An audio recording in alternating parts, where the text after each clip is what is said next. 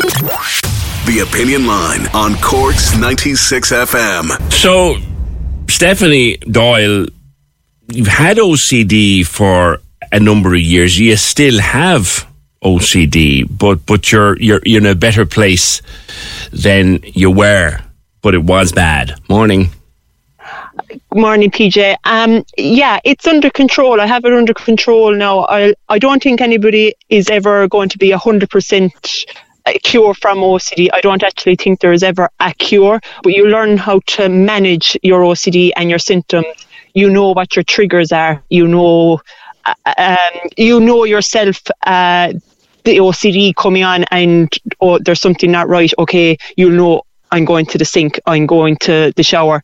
This is not right. What's after happening now? It's something anxiety, stress related.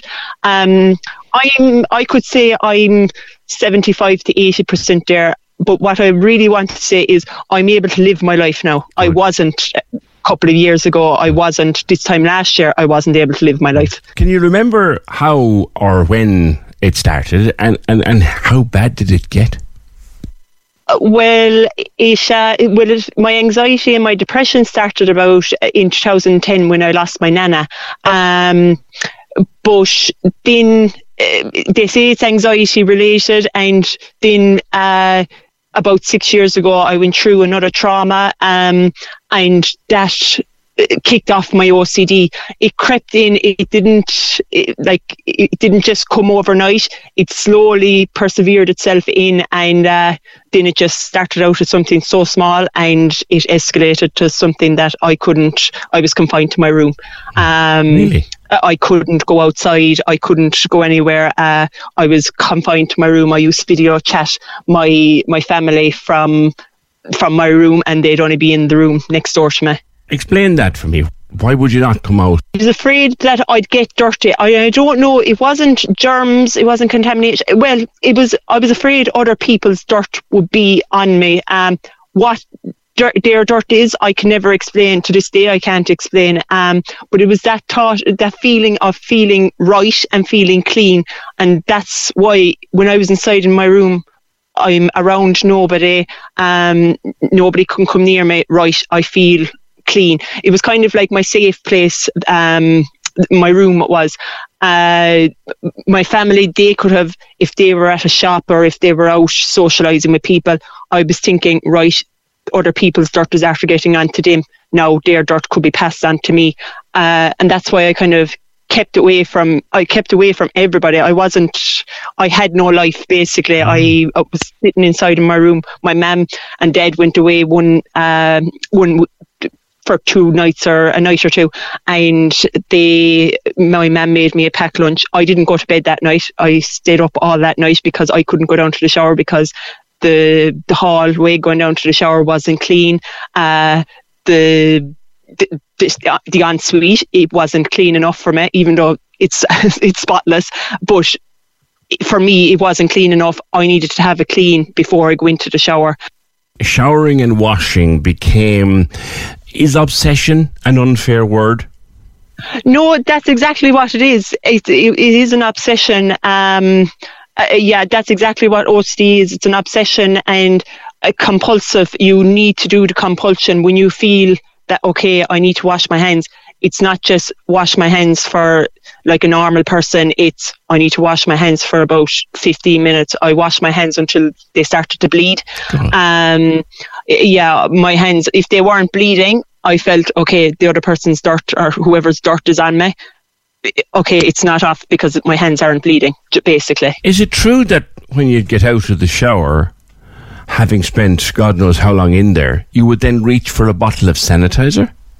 Yeah, I used to go through bottles and bottles of sanitizer. Like this is the stuff now that during the pandemic we were we were cleaning our hands with ten times a day. You were rubbing this all over your body. Uh, yeah, and on my face, my hair, anywhere.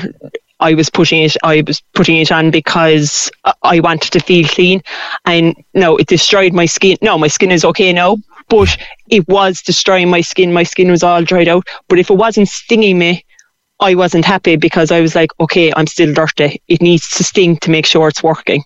Um, yeah, I I used to that after every shower. I use sanitize during the day but especially before I go to bed at night, I couldn't go into bed at night unless I had completely covered myself in sanitizer.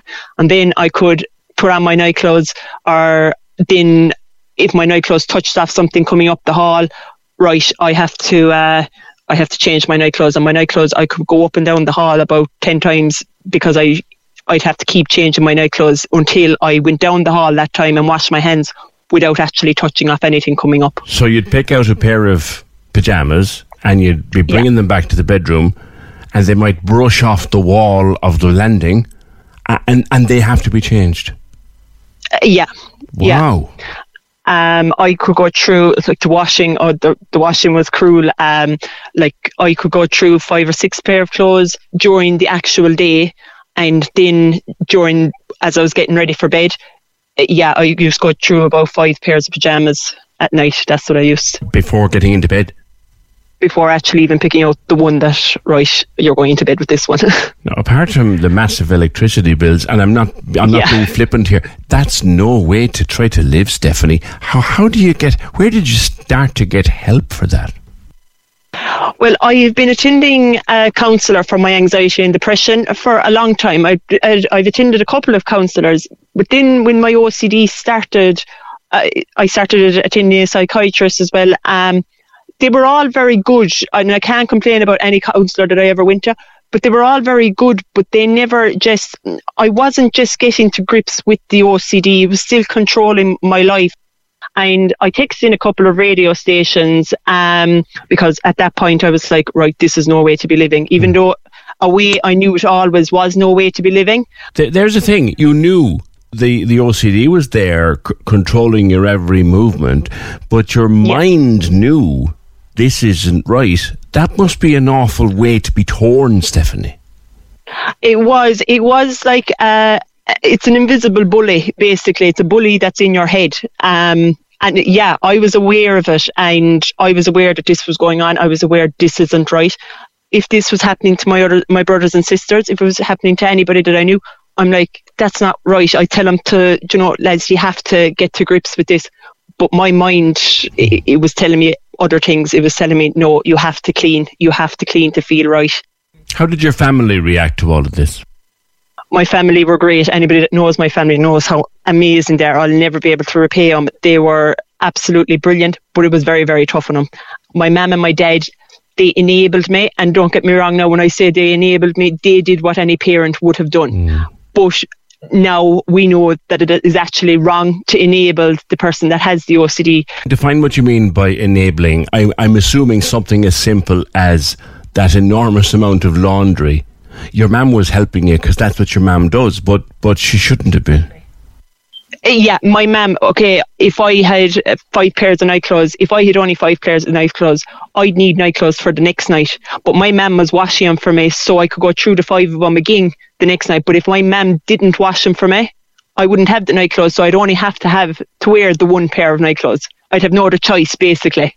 Right. So she was trying to help you in her own mind, but actually, actually, she wasn't. That's a that's a strange thing. It's that time of the year. Your vacation is coming up. You can already hear the beach waves, feel the warm breeze, relax and think about work. You really, really want it all to work out while you're away. Monday.com gives you and the team that peace of mind. When all work is on one platform and everyone's in sync, things just flow wherever you are. Tap the banner to go to Monday.com. There's never been a faster or easier way to start your weight loss journey than with PlushCare PlushCare accepts most insurance plans and gives you online access to board-certified physicians who can prescribe FDA-approved weight loss medications like Wegovy and Zepbound for those who qualify. Take charge of your health and speak with a board-certified physician about a weight loss plan that's right for you. Get started today at plushcare.com slash weight loss. That's plushcare.com slash weight loss. plushcare.com slash weight loss. uh, that's exactly it. I couldn't as as I couldn't make a cup of tea. My mum used to make a cup of tea for me. She used to pour the milk for me. Um, she used to make me a sandwich. She used to put the ham in because I couldn't touch the outside of packages and stuff. And my mum used to do all that for me because I felt that she was clean enough, But if it was my brothers and sisters, I'd be like, no, I don't think they're 100% clean. So my mum was enabling me to do, uh, she, she wasn't, ena- she was helping me get through this like any parent would, but it was actually the wrong thing to do. And what should she have been doing? Because it, should she have been saying, actually, no, Stephanie, I'm not doing it for you? Should she have been saying that? Uh, yeah, but at the time, if she said that to me, I'd say, right, I'll just go without it. Yeah. Now I know it's the wrong thing to do. It's actually, you have to put in so, so much work. You mm. have to get out of your head and say, right, I'm going to do this. If you have to wash your hands after making the sandwich, if you even never eat the sandwich, at least you're after doing the first step and you're after, right, I'm after making the sandwich. So tomorrow I might eat the sandwich. Tomorrow I might wash my hands again after it. You have to put in a lot of work and it takes baby steps. Yeah. I'll, t- I'll tell you, like even going out, I used to love a night out with my sister and my brothers, and everybody that knows me knows how much I'd be out every weekend, right? Um, I stopped going out. I couldn't go out with my sisters and my brothers. Now I go out with my sisters and my brothers, but what people don't know is I could spend two hours when I come home in the shower, scrubbing and scrubbing and scrubbing, trying to get whatever dirt I felt on me. But the thing I need to take from that is you went out. You went out yes. and you lived a bit, like, you know? You, you, you mentioned that you went through a lot of different counsellors until you found the right one. Did some counsellors say to you, well, Stephanie, there's a lot of work here and you need to be prepared to put it in? Well, for the first couple of counsellors, they were all very nice to me and they were very understanding. But for me, I'm the sort of a person that you need to tell me something that I don't want to hear to mm-hmm. say, right, this is going to give me a kick in the ass, basically. Yeah. Um, and my mum Googled EMDR um, because somebody was after texting it into the radio station and they said EMDR worked yeah. for me. Yeah. Um, so my mum Googled it and we got a counsellor in Limerick that did it. Now, EMDR is eye movement desensitization and reprocessing. I have to say, I've never heard of it. I've never heard of it either until that lady texted in because I felt cognitive behavioural therapy wasn't working for me. Now it turns out I actually never did EMDR. It was actually always cognitive behavioural therapy that worked. Um, but my mum Googled it and this lady in Limerick came up and uh, when I went in there, there was World War. That's what there was. I didn't, we didn't see eye to eye at all, at all. And she said something to me that day that I wasn't willing to put in the work, and that clicked with me. And I'm like, no. Ma'am begged me to go back, and I said, no, I'm not going back. But when I came home that day, I didn't sanitize. I went to bed. I went for my shower, and I came up and I went to bed that night. I went I had one pair of pajamas. I didn't sanitize, um, and that's the way it has been since this time last year. But That was after one session where the counsellor said you need to be prepared to put in the work. You kind of got cross and said, "I'll show you." Uh, yeah, I'm.